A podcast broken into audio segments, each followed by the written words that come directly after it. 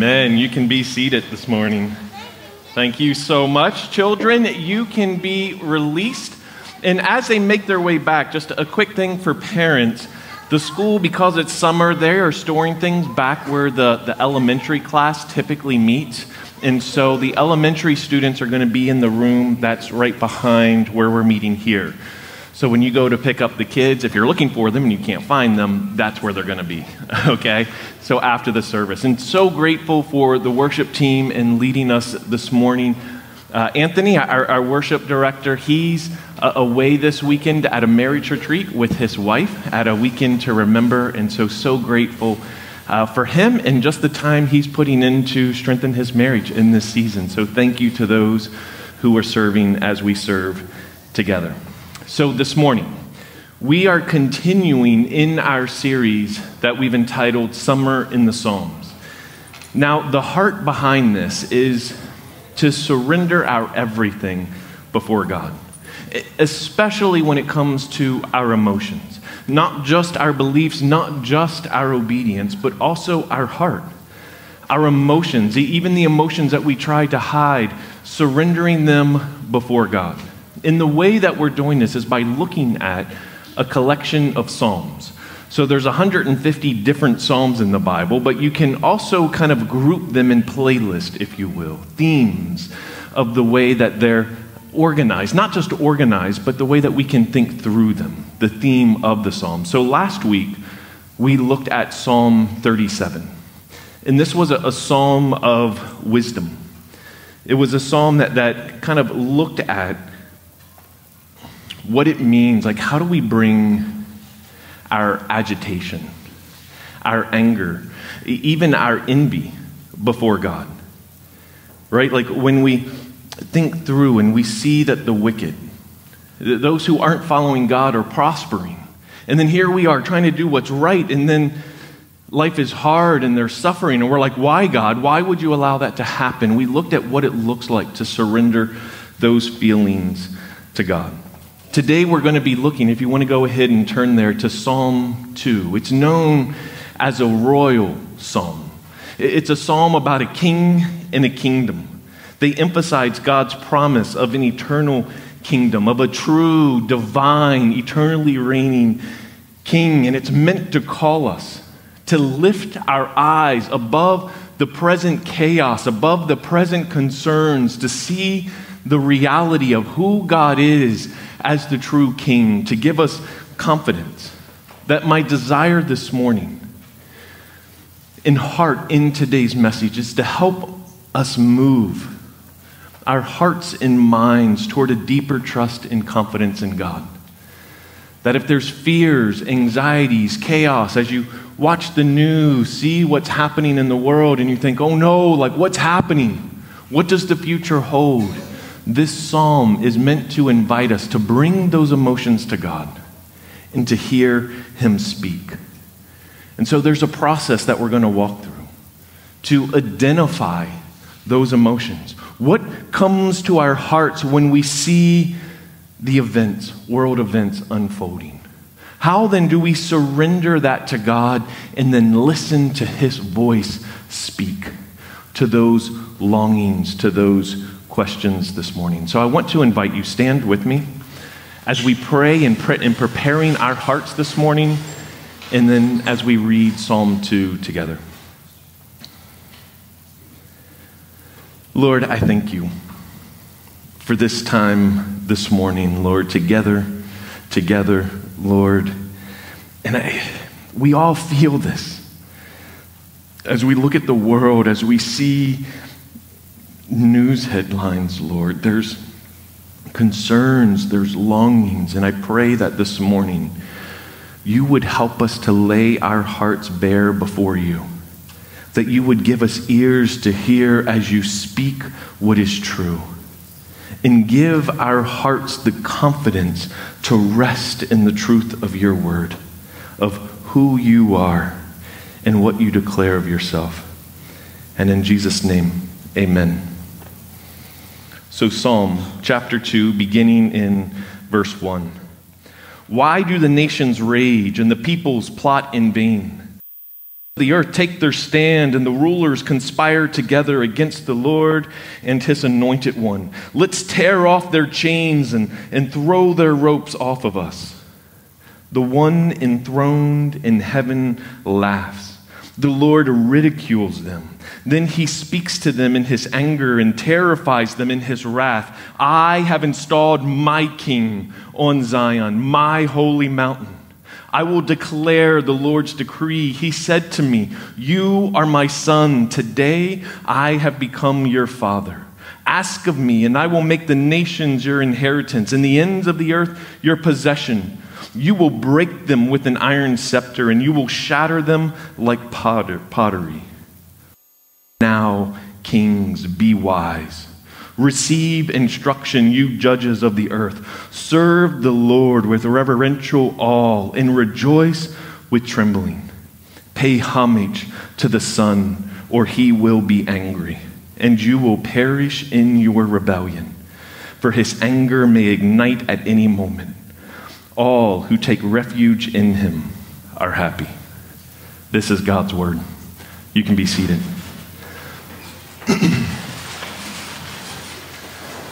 This song, if you will, is made up of four verses. It's, it's in these four parts, each one having three verses. And so, because of that, today's sermon is going to have four points to walk through this poem together. And we see at the beginning the question, this bringing of a question why do the nations rage? Why do the peoples plot in vain? that they are fighting against God. They, it's a people who see themselves, who see God more as a slave master than a savior. They see themselves as being chained, confined, ropes binding them, that they, as if they're being controlled by God. And they're like, we want to break free from His kingdom. We want to break free from His reign. And they rage against God. They, they, they are angry with that. And it's not just God, but also his anointed. This anointed in Hebrew is Messiah. In Greek, it would be translated Christ.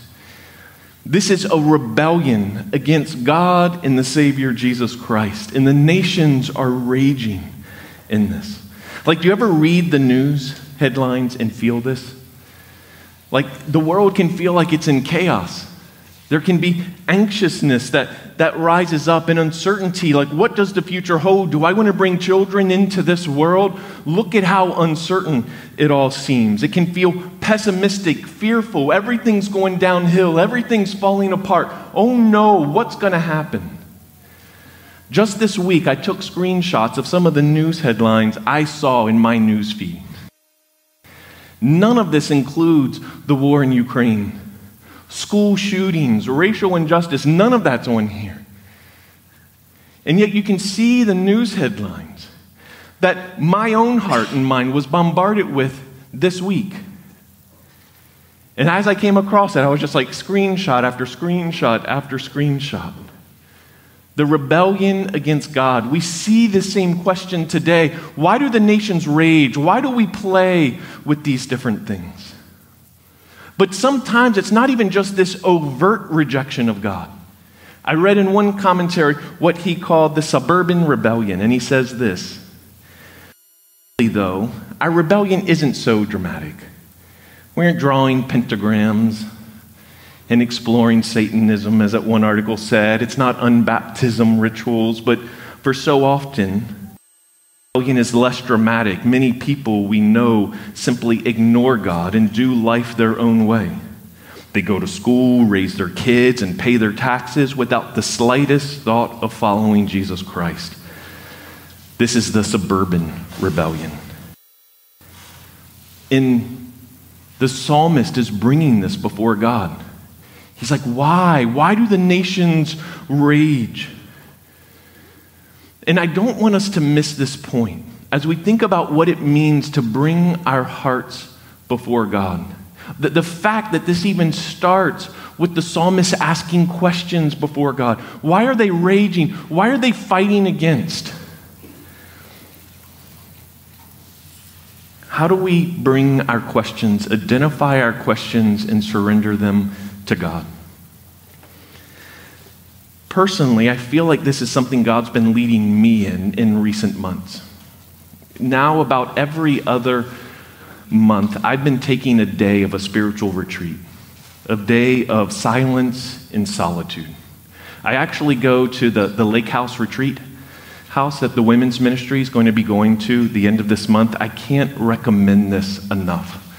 The, the, the lady there has been incredibly gracious. Uh, her and her husband, they have an apartment above the garage that whenever I need, I can just go there. And it's just a day of silence and solitude. And, and to be honest, I didn't even know what to expect. Right? Like, so I went there and like I had this whole day planned, and then I sat down at this desk and I'm like, now what? and as I sat down, it was like this exhale. Not like just breathing out. I mean, it was deep and loaded with emotion that just felt like something was being squeezed out of me, and, and tears came to my eyes. And I didn't realize it in the moment because when life is moving and there's a pace to life, right? And you're moving and you're going and you're going, and then all of a sudden you stop. And it was as if my heart had been a sponge. And I've absorbed and I collected all these different emotions, all these frustrations, the anger, the envy, the, the, the, fear, the joy, and it just and it's just absorbing it all. And I just keep going, keep going, keep going. And when I sat down, I felt as if God, in his love, was just squeezing that sponge. And I was like, whoa, there's this, and there's there's this, and I'm seeing this emotion. In, in, in, the song that came to my mind, the only words I could speak, to be quite honest, surprised by what was happening, was the song, Here's My Heart, Lord. Here's my heart, Lord. Here's my heart. Speak what is true. This is what I want us to feel in this psalm and in this series, this place where we come before God and we slow down from all the movement, from the pace of life, and we say, Lord, here's my heart. And all its emotion, the good, the bad, the ugly, the things I don't want to deal with, here it is. Speak. I need to know what's true because I feel a lot of things but I need to hear your voice. But it, it makes us ask the question what voice or voices are we listening to? When we come to the place of laying and surrender our hearts before God, what then will we absorb? What then will we feel? Will we listen to in response to that? Because I believe if we are willing to quiet our hearts before God, He speaks. He speaks. And we see that here in this psalm. After the questions, after the frustration, in verse 4, the one enthroned in heaven laughs. The Lord ridicules them. Like God in heaven, look at all the headlines, all the chaos, all the things that you say, what's happening in the world? What's going to happen in the future? Where is all this going? And it says, God is not in heaven hiding in some safe room scared. He's not on the throne wringing his hands, knees knocking. Oh no, what am I going to do? The nations are rebelling against me. He's not calling in allies, help me, look at what's happening to these people. He doesn't even stand up. God in heaven is not threatened. He laughs. He laughs. The nations and the peoples raging against God, shaking their fist, wanting to free themselves from, from the rule of God, others just ignoring him, pretending like he doesn't even exist, and God laughs. And he mocks them, unimpressed, finds it humorous that these finite, fallible people would think themselves so wise, so strong that they can subvert the will and work of God. and he is unmoved. He's seated and he laughs. And then he speaks. And all the people who were ignoring him and raging against him wet themselves. Like, this is the image that comes to mind. And all the yelling and all the screaming, shaking their fist at God.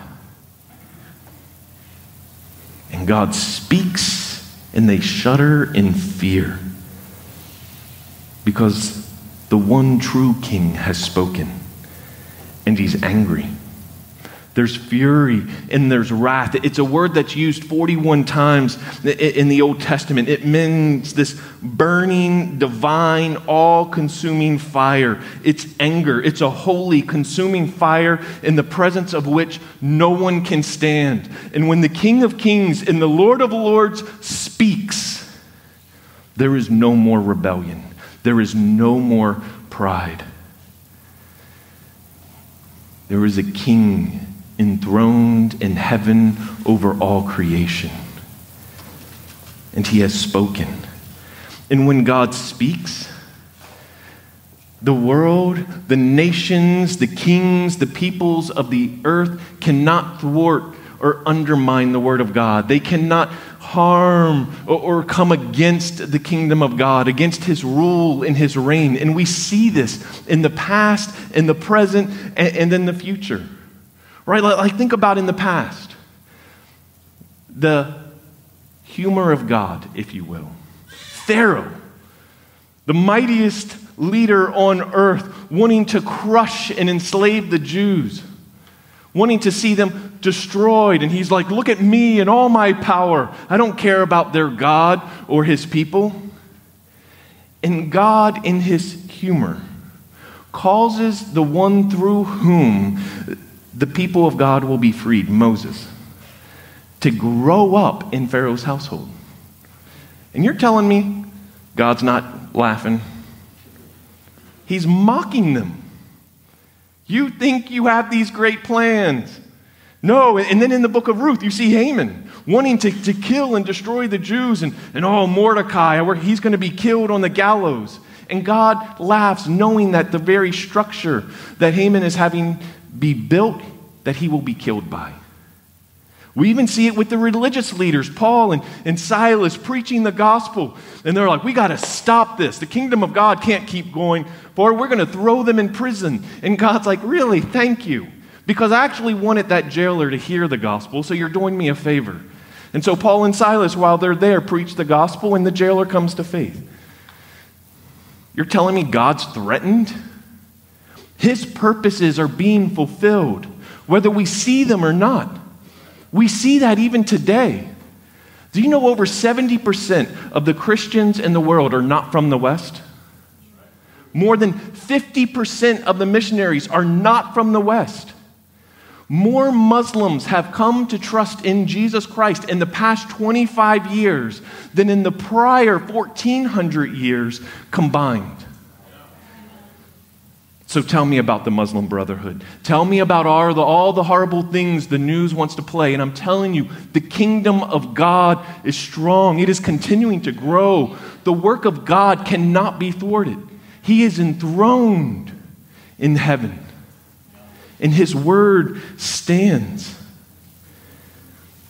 He has spoken, and His word stands. I have installed my king in Zion, my holy mountain. And Jesus is that king, that anointed one. And we see this so beautifully described. I will declare the Lord's decree. He said to me in verse 7 You are my son. Today I have become your father. We see that Jesus' identity is God the Son of God. This statement is proclaiming Jesus as a representative of God, this vertical representation, and we also see this representation as Jesus is the horizontal representation of God's people to God.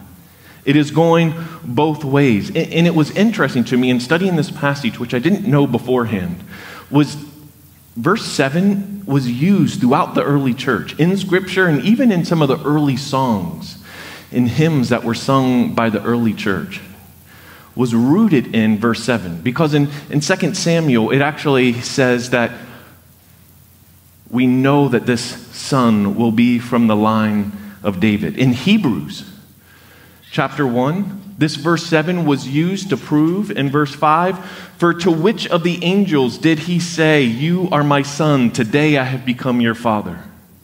See, it's looking back at this to say that Jesus is, he's greater than the angelic beings. He's greater than anybody in heaven or on earth. And Paul even references then this verse 7 when he preaches in Acts 13, when he writes Romans chapter 1. He portrays that Jesus' resurrection is his coronation as king. It was here referring back to this that today you are my son, I have become your father. It was as if when Jesus hung on the cross, the crown of thorns, the mocking sign above his head, King of the Jews, which was meant to be sarcastic, proclaim the truth. And that was his coronation. And then when he rose from the dead, enthroned as the one who was promised, the representative of God to God's people and God's people to God. You should see up on your screen this one statement from a commentary I read this week. When Christ announces that God's Son. He claims to represent all God's people as their king. It is a horizontal statement. This reality is at the heart of our salvation, the heart of our salvation. He embodies us in Himself so completely. Like, this is just let, let these words hit you. Jesus embodies us so completely in Himself that his obedience can be counted as our obedience. His death can be counted as our death. His resurrection is our resurrection, and his unending life is our life. This is our King.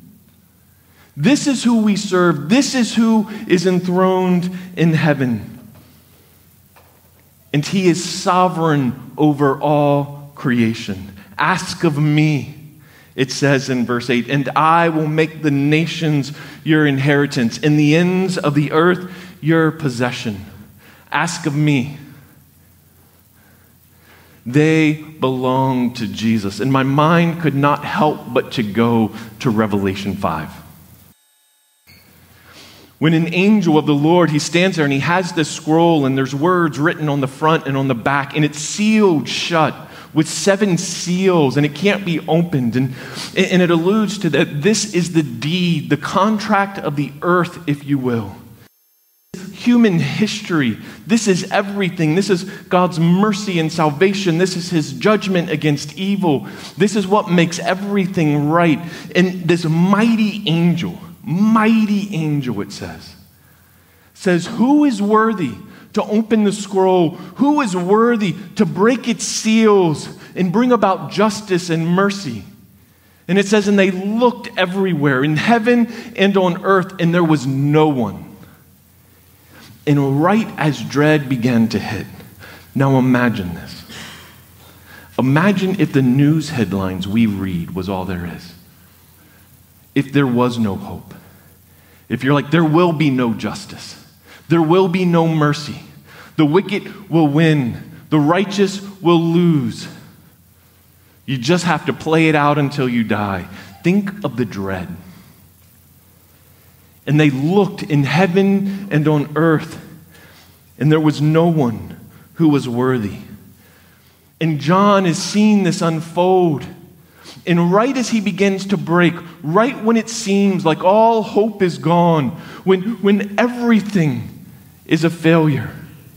The angel says, Do not weep, but look. Look, lift your eyes. The lion from the tribe of Judah, the root of David, has conquered.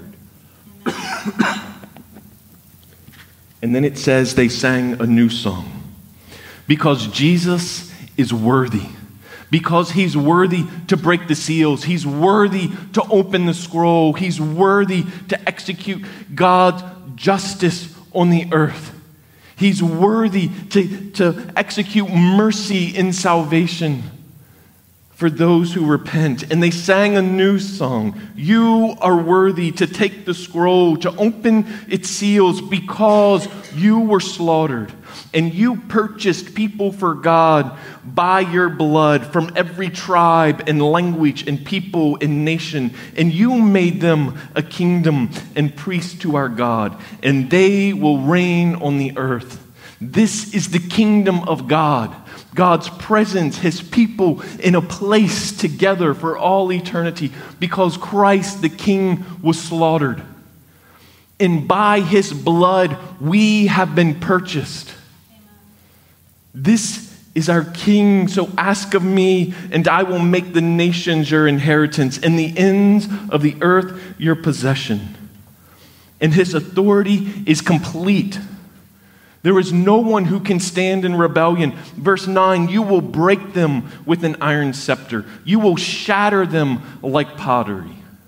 I just want this to be in our minds because sometimes we can reduce Jesus to a flannel graph Jesus. And he's weak and mild, and I want us to see that we serve a king. And in Revelation, it says, Then I saw heaven opened, and there was a white horse. Its rider is called faithful and true, and with justice he judges and makes war. His eyes were like a fiery flame, and many crowns were on his head. He had a name written that no one knows except himself, and he wore a robe dipped in blood, and his name is called the Word of God. The armies that were in heaven followed him on white horses, wearing pure white linen. A sharp sword came from his mouth, so that he might strike the nations with it by his word. And he will rule them with an iron rod. And he will also trample the winepress of the fierce anger of God the Almighty.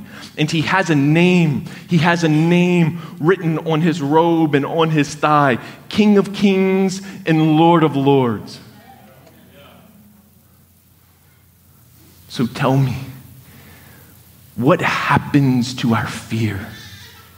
What happens to our anxiousness when we bring our emotions to God in surrender. This is what the royal psalms are meant to do to lift our eyes. The emotions that fill our hearts. Is the kingdom of God defeated? Is God weak, impotent, threatened? Are Christians weak servants of a losing king and kingdom? Are feelings that would suggest or lead our hearts in this direction? Are those feelings true? No. And so we let the psalm, the word of God, speak to us what is true. Jesus is not afraid. He laughs at the prideful mockery of nations. Jesus is a king, and when he speaks, the peoples will shake in terror.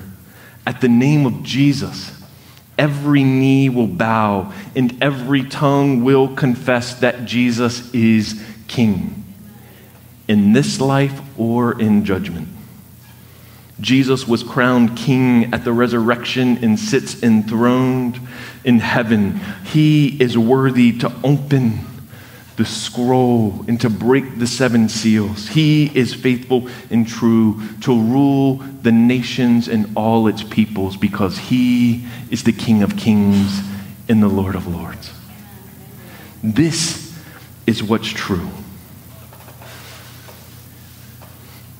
And so, as the psalm comes to an end, it begs this question How then will you respond?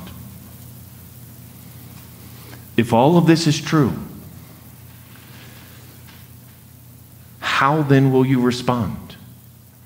Some will still stand in pride and arrogance and rebellion and saying, I want to break free from your chains and the ropes that you try to bind me with. Who are you to tell me how to live? And they will continue in their pride and their rebellion. Others will continue in their own silent rebellion of apathy and indifference. It's not overt. It's just that they don't care. And so they ignore God as if He doesn't exist. Or will you respond with faith and surrender? This is what it's calling us to. It's calling us to not just say, yes, we affirm these truths, but it's calling us to lay down our lives and surrender before these truths. We see in verse 10 that what this means in surrendering before God is that we seek his counsel in life. So now, kings, be wise. Receive instruction, you judges of the earth. There was a sense that even as kings, even as judges, they need counsel from God. How much more do we need counsel from God? When it comes to our life. Not just that we affirm God, yes, you're great, sit in heaven, but leave me alone, please. I got my own life here. But Lord, I need your wisdom. I need your counsel in my life. What voices do you listen to to speak truth into your life? In the midst of the questions that we all have, we all surrender them somewhere. We all seek answers somewhere. Whose counsel do you seek? Is it God? Is it social media, YouTube, friends? Whose counsel? Because it matters. We seek counsel and we serve God in reverent awe and rejoice with trembling. Verse 11 Serve the Lord with reverential awe and rejoice with trembling. Think of what Joshua said in Joshua 24. If you're not going to serve God, then who are you going to serve? Because you're going to serve someone. Maybe it's the person in the mirror. Maybe it's the expectations of others. Maybe it's the, the gods of our culture. Who will you seek? And as Joshua says, as for me and my family, we will serve the Lord. This is who we're going to seek. This is where we're going to stand in awe. And, and here's the thing that idea of awe this reverential awe literally means fear. And this is how the Vine's complete dictionary, like of Greek and Hebrew words, when you come down, like, okay, what does this mean? Says this. This is not just simple fear. It's not like sometimes I think about in, in Lion King, you know, like the hyenas, when they would be like Mufasa, right? And they'd be like, ooh, Mufasa. But they're in rebellion to God, right? They are in rebellion to Mufasa. Like, make the connection with me. Sometimes I think we can think of like God, of like, ooh, God. But then we just live in rebellion. This is saying no to be in reverent awe of God is more than just fear at his name, but reverence whereby an individual recognizes the power and position of the individual revered and renders him proper respect. In this sense, the word may imply submission to a proper ethical relationship to God. What does this mean? Reverent awe of God means that we pull out the white flag and surrender. We're no longer fighting the battle for control of our own lives. But that all means that we bow before the King in surrender and say, It's your will, it's your way for my life. And we rejoice with trembling. I love this picture. I've been impressed lately. So, in my own devotional time, part of it had to read through Leviticus, which has been difficult. Uh, it hasn't necessarily been my favorite, but I've been also struck by the absolute necessity of purity and holiness before God, or you're going to die in His presence. Like, if there's anything in all of that, I'm just like, and it impressed on me because sometimes I think I can even just be too cavalier Like, this is God, a holy consuming fire, that when he speaks, nations will shake in fear. This is the God and King who we come to sing and to celebrate and to serve and to worship. This isn't just some teddy bear that we cuddle up next to when we are discomfort. This is a king who rules and reigns. And so there's rejoicing with some trembling because his holiness is impeccable. He is his swift and all consuming judgment. We can cry out, Who is like our God? Who? Heaven, earth. Name him. Who is like him? No one. No one. And so we're invited to bring our fear, to bring our chaos and our questions, to bow before the true King. In the very last verse, Pay homage to the king. Kiss the son, as some translations say, or he will be angry, and you will perish in your rebellion. For his anger may ignite at any moment. All who take refuge in him are happy. Here's what I want us to see very clearly how we respond matters. Jesus will either be your refuge or he will be your destruction. There is no third option for you, for me, for any of us. He is either our refuge, He is the one in whom we seek safety and shelter, a cleft in the rock from which we can hide in the midst of the storms, who is a firm foundation. He is our refuge, or He will be your destruction you will be crushed by his anger because of your rebellion. And so bow before him today. Know his life and life eternal. Say, He is the King of Kings. I can bring my fear, I can bring my concerns and surrender before Him and know that He reigns. Confess Christ today because one day all peoples will confess the name of Jesus. And those who do not bow before the judgment will shake in terror as the name of Christ is on their lips. Do not let us be them. Let's pray.